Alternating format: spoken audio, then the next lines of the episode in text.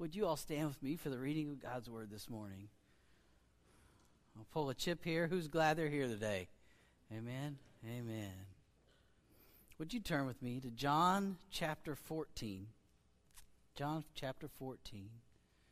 We're going to start in verse 15. Maybe a familiar passage with you, but if it is not, boy, what a great passage for you to read through this week and just allow it to apply to your life. Allow it to just penetrate into your heart and soften you in a new way this week. John chapter 14, starting with verse 15. If you loved me, keep my commands. And I will ask the Father, and he will give you another advocate to help you and be with you forever the Spirit of truth. The world cannot accept him because it neither sees him nor knows him, but you know him, for he lives with you and will be in you. This is the word of the Lord. Thanks be to God. Dear Heavenly Father, Lord, what a blessing it is to be here today and with our brothers and our sisters, all to worship you. We thank you for your written word. We thank you for your living word, Jesus Christ, in our lives. And today we thank you, Lord, for your spirit that you have given over to be within us, Lord. And we give you all glory and we give you all honor and we give you all praise. In the name of Jesus Christ, we pray. Amen. Amen. You may be seated.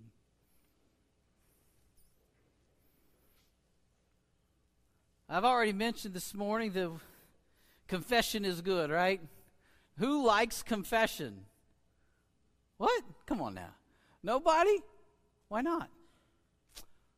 I was actually hoping I would get a different answer. I didn't expect to get a different answer, I'll be honest, but I was hoping. Who's ever confessed before? Who's felt worse after you've confessed than before? Well, that's just a message right there, isn't it? I've always felt better. Why? There's a freedom, there's a release, there is a, something that just weighs on us when we hold that in, when we give that over and release, I tell you, there's something healthy, healing about that. Amen? Confession is good. We're going to talk a little bit about confession. So, we're going to talk about Pastor Pat's freshman year of college. Now, see, you all just perked up a whole lot more than you probably should have, right?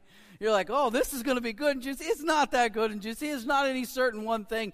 No, I want to tell you a little bit about the feelings that come when I left my home went two hours away to Bloomington from Muncie, and that was a good time, right? That's a good that's a good distance for me. I could have went to Ball State, but I did not want to be that close to home. That was you're supposed to get freedom when you go to college, right? That would not have been freedom if you know that your mother and father can show up at any time on your door. No, but I didn't want to be further away than that, right? I wanted to be able to get home. I wanted my friends to be able to come see me. I wanted my parents to be able to come visit. I want I didn't want that distance. It seemed like that really good narrow window of being close enough but not too close.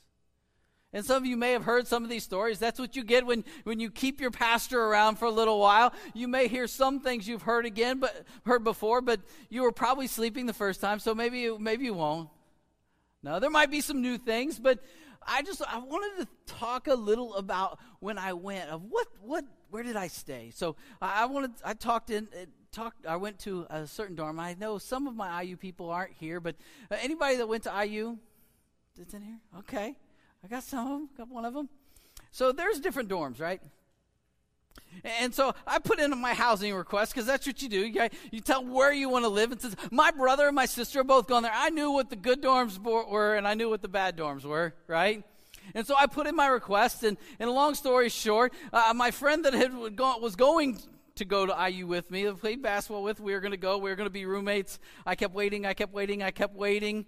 And he did not, he kept saying, I just haven't got it. I haven't got it. Well, finds out that he didn't get in and so he didn't make a request. So I got stuck the last day. So uh, my my stuff got turned in late. That's not a shock. My stuff got turned in late, and, and I got not my first choice. Some of you, you maybe maybe you were going to go to if you knew any of these McNutt, Briscoe, right? Oh, didn't get any of those. Teter? Nope. Foster? Nope. Nope. We get, I got what's known as Ashton. Okay.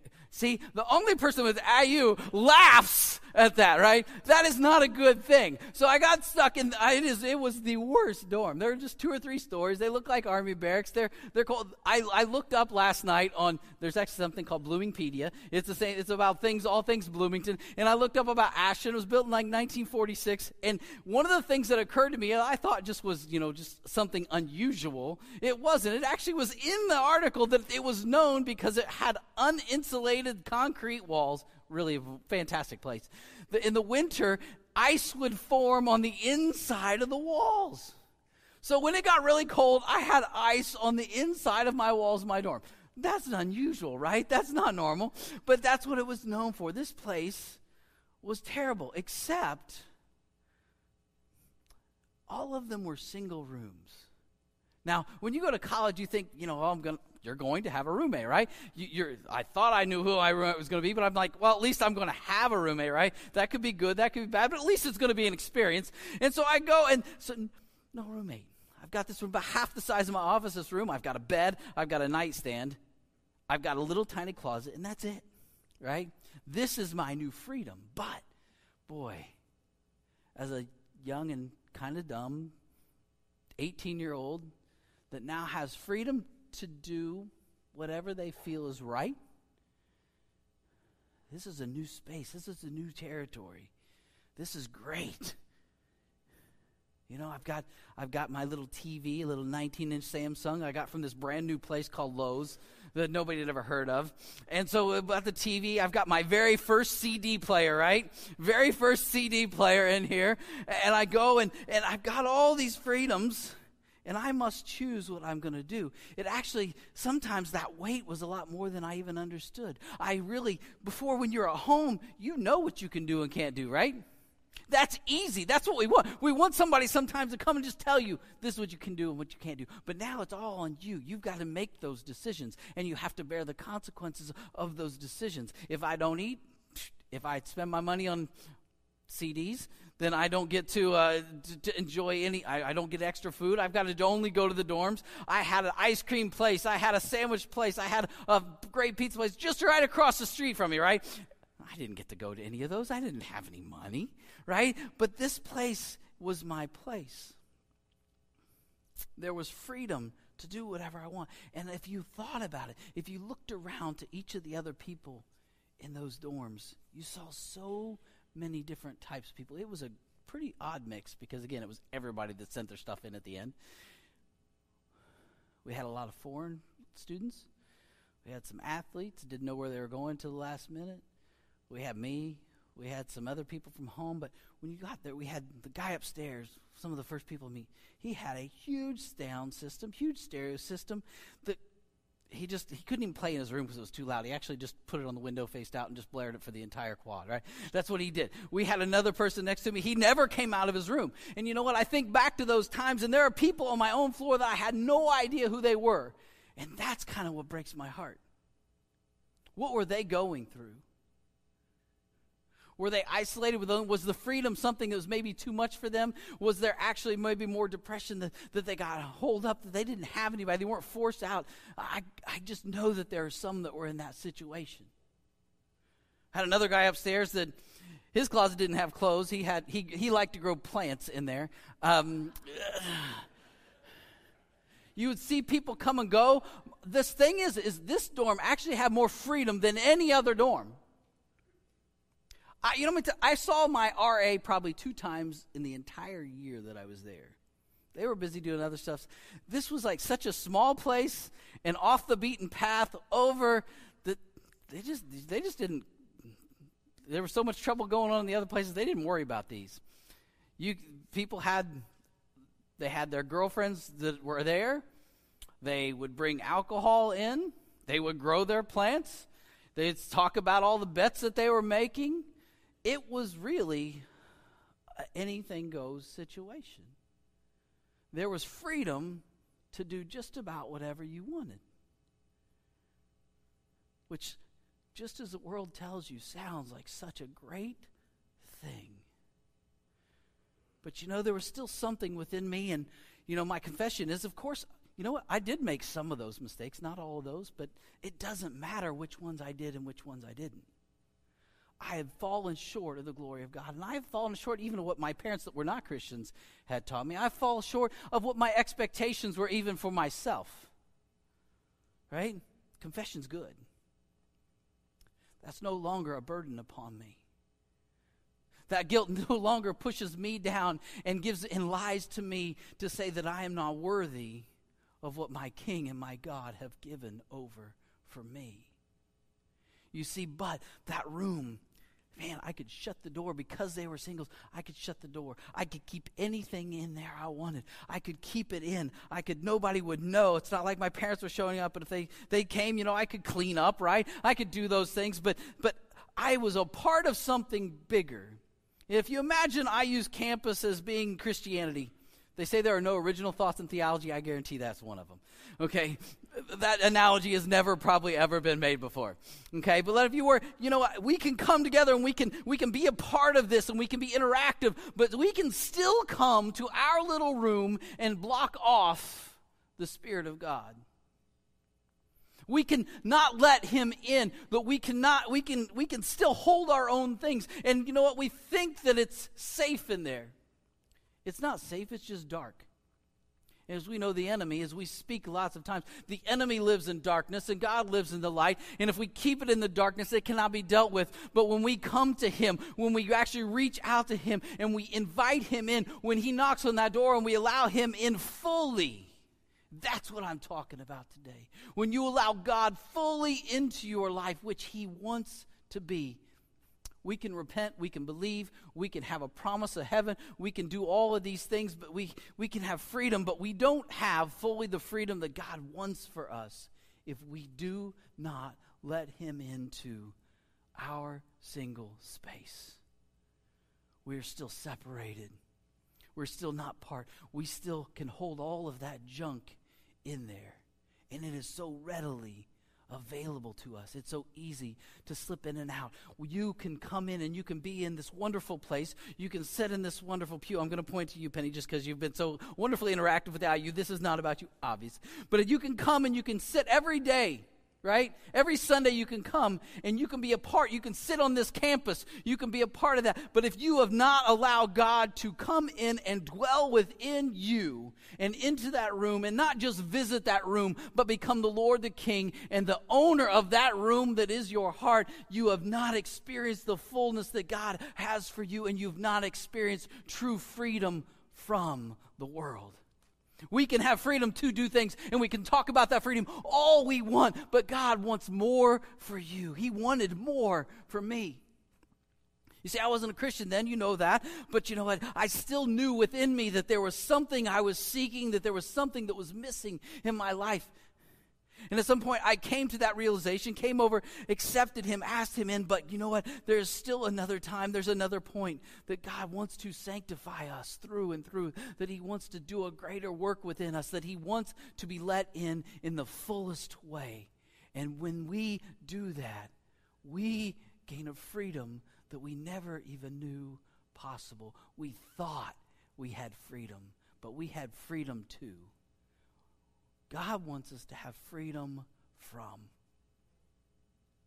He wants us to have freedom from sin. He wants us to have freedom from this world overtaking us. He wants us to have freedom from fear. He wants to have freedom from doubt. He wants more for you. But too often we keep that door shut because we just are so afraid of what people may see in there. And it may be those sinful things of excess. It may be women, it may be alcohol, it may be plants. It could be any kinds of things there. But sometimes even just the isolation that we're holed up by ourselves. God is a God what of relationship. We do not experience the fullness of God if we don't allow him to have relationship with us. Can we read again here? I know some days we go down very expository, and some days you listen to me talk a little while first, but I pray that it's His Word that moves us more than anything. Amen. If you love me, It says, Keep my commands. Here he's not just saying, Keep my commands, but he's saying, If you love me, you will do this out of that love. Keep my commands, and I, if you keep these, I will ask the Father, and he will give you another advocate. This is the paraclete. This is the one that walks with, the one that comforts, the one that brings peace. I will bring another advocate to help you. I'll bring one that will speak for you, that will testify for you. To help you, and I love this next part, and to be with you forever. There's permanence in God's language. There's permanence in His position for us. There's permanence in our heirship. There's permanence, more than anything, in His love for us. The Spirit of truth the world cannot accept him because it neither sees him nor knows him. But you know him, for he lives with you and will be in you. This is what we're saying. Allow him not to visit. Allow him to become one with you, to be a part, to live within. And when God is light, is in you, there is no more room for darkness. There is a change in your complete nature that you will be able to live for him as he lives for you and in you. I will not leave you as orphans. I will come to you just as a father running to his prodigal. Before long, the world will see me, will not see me anymore, but you will see me. Why was he going to see them? Because I live in you. You will also live. You see, if he is with us, there's nothing not. He is with us. If isn't that a kind of a simple statement? If he is with us, then guess what? He is with us. I'm going to say that one more time so you don't miss that. If he is with us, then guess what? He is with us. We don't have to ask him. We don't have to invite him. He is there always. Every time we need him, we rely upon him. We don't ask him to come in. We simply rely upon him. On that day, you will realize that I am in my Father, and you are in me, and I am in you. When that day comes, when his return, I think we will be revealed all that he has given us, all that we had the entire time, and then we'll be more fully realized in what is to come. I know that's big language, but you, you understand what I'm saying, I hope. Whoever has my commands and keeps them is the one who loves me. We don't do it to achieve. We know that, right? Not works-based. We understand that. We don't do these. We don't we don't keep his commands so that we may gain something. We have already gained it and we do it out of love for him that we appreciate all that he has done. So we do he, keep his commands. The one who loves me will be loved by my Father. I too will love them and show myself to them. Do you hear the language here that Jesus our Savior is using. He is speaking obviously to those around him, but this, I believe, is one of those times where he is speaking to them, but speaking truth to us, a promise to us as well. The one who loves me will be loved by my Father. So if we love him, he's already loved us. The one who loves me will be loved by my Father, and I too will love them and show myself to them. When we seek, he is there if you don't feel loved, if you don't feel the love of Christ in your life right now, ask, see, open your eyes, confess, repent, allow Him, open the door to the Spirit of God, and He will come in. There's no if in that. He will show Himself to us. Then Judas, not Judas Iscariot, said, But Lord, why do you intend to show yourself to us and not to the world? Jesus replied, Anyone who loves me will obey my teaching. He just kind of ignores this. He says, You're not listening. Listen and hear my words. Anyone who loves me will be, obey my teaching because it will bring good to you right? He doesn't do it so that he sees if we'll be obedient to him. He wants us to obey and obedient because he knows it brings blessing, not in the earthly ways, but it brings truth. It brings peace. It brings hope.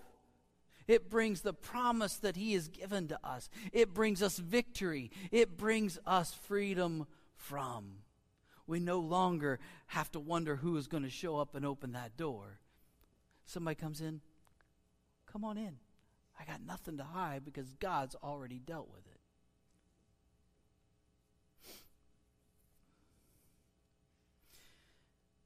My Father will love them and will come to them. And this is what I want us to get to. And He will make our home with them. My Father will love them, and we will come to them. Because this is about the Spirit. This is about Jesus, about God. This is pretty good Trinitarian language if you've never if you've missed that before. Anyone who does not love me will not obey my teaching. These words you hear are not my own. They belong to the Father who sent me. I do want to go back. I just love that passage. If you highlight, if you're an underliner, this is a good one to it. If you need something this week, if you need encouragement, if you need love, if you feel like, you know what, I'm in my room alone with the door shut and nobody has checked on me for two weeks and nobody on my floor even knows that I'm here or that I'm hurting or that I'm desperate, this is what we're saying. Then you go to God. He knows you're there. He knows you need Him and He's willing to come in. My Father will love them. My Father will love them. God will love you. And He and the Spirit and Jesus will come to you and make a, His home with you. He doesn't just prepare a place for us. We are His place in this place now. Do you understand that? That is going to change your life.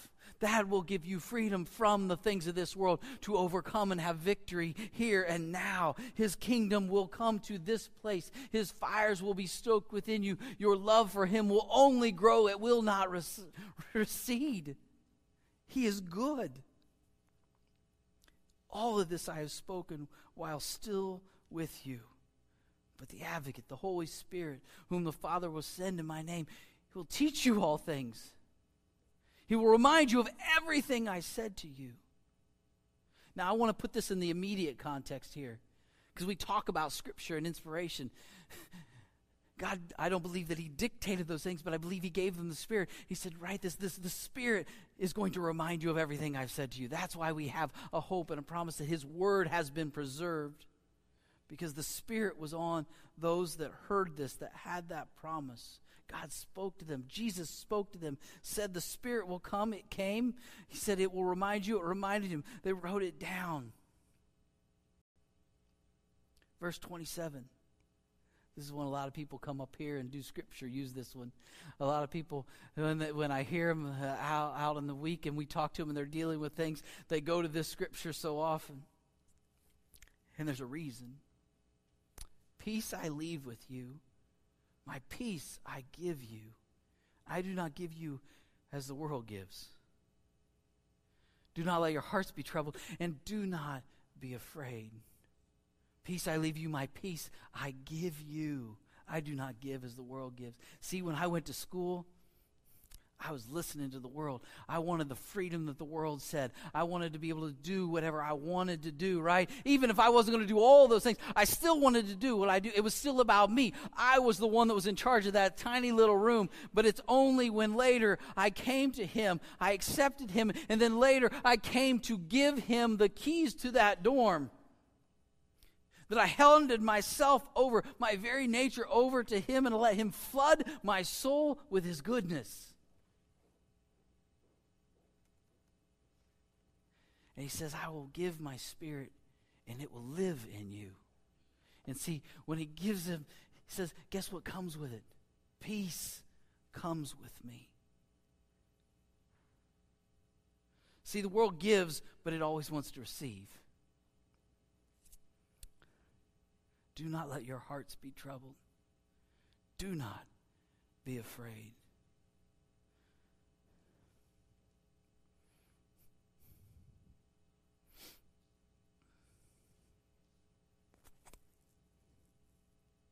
Even though I had complete freedom, in the end, in the days, there are some days, I'll be honest, maybe you were different. You just sit in your room and you're like, is this really what it's about?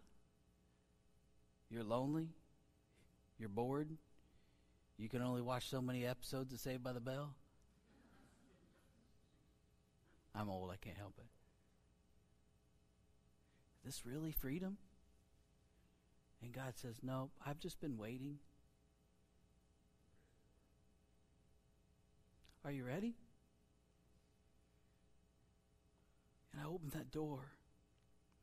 And I finally understood that Christianity is not something that we're invited into. A true relationship, fulfilling relationship with our Lord and Savior, is one that we invite Him into us fully, completely, total, totally. We consecrate ourselves. We sacrifice ourselves.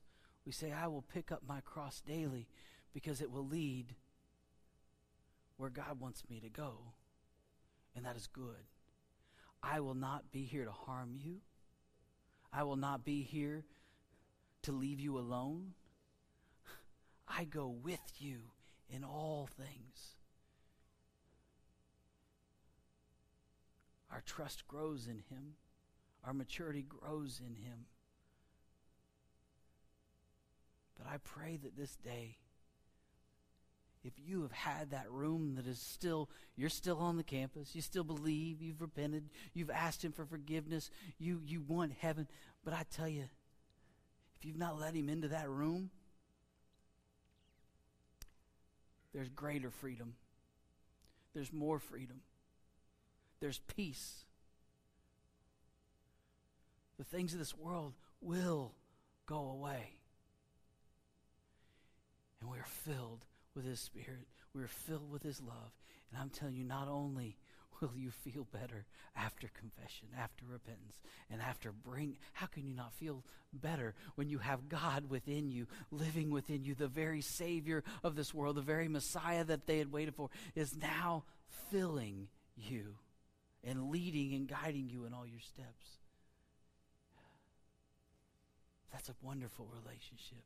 I'm going to invite the musicians to come up this at this time and I'm going to pray for you.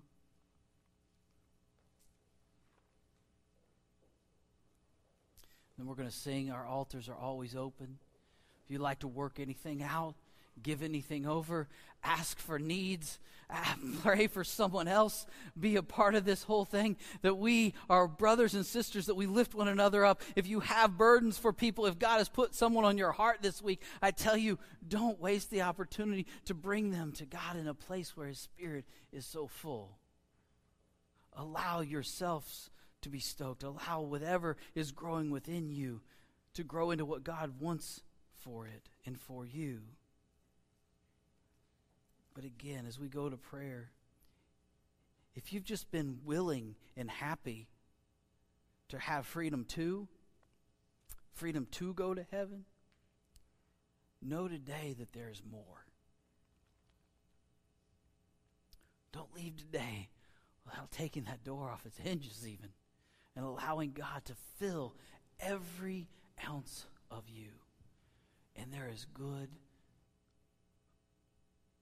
so much good and love that He has for you. Your life, in all honesty, because I've been there, it is my confession, my testimony. It's never been the same. I've had hard days. I've never felt alone. I've not had the answers, but I have peace that He did.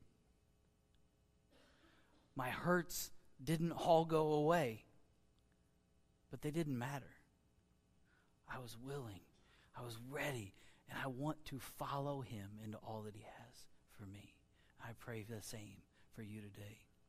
Dear Heavenly Father, Lord, we pray that it is your words heard today, Lord. We pray that we are encouraged because of who you are. We have encouraged, Lord, by what you've done and what you have for us, Lord, that we do want to follow your commands, not because they get us anywhere, Lord, but because simply we love you and we want to honor you, Lord, and we want to bring your kingdom into this place. The best way for us to bring your kingdom in this place is to allow ourselves to be so filled with your Holy Spirit that there's nothing left for this world to take over that it pushes all of the darkness out, Lord, and that we are capable of knowing you, loving you, being molded and led by you in all things. that there is freedom from this world. There is freedom from sin, and there is freedom in the name of Jesus. Amen. We're so happy that you've chosen to listen to our sermon today on the platform of your choice. We at Cory Community Church of the Nazarene continue to honor our calling to be kingdom people. We rely upon the gift of the fellowship and community to equip each other to fulfill our mission of reflecting the love of Christ to all those that God has placed within our lives. We welcome you to join us on Sundays at 10:30 a.m. in Cory, Indiana, just south of State Road 46. God bless.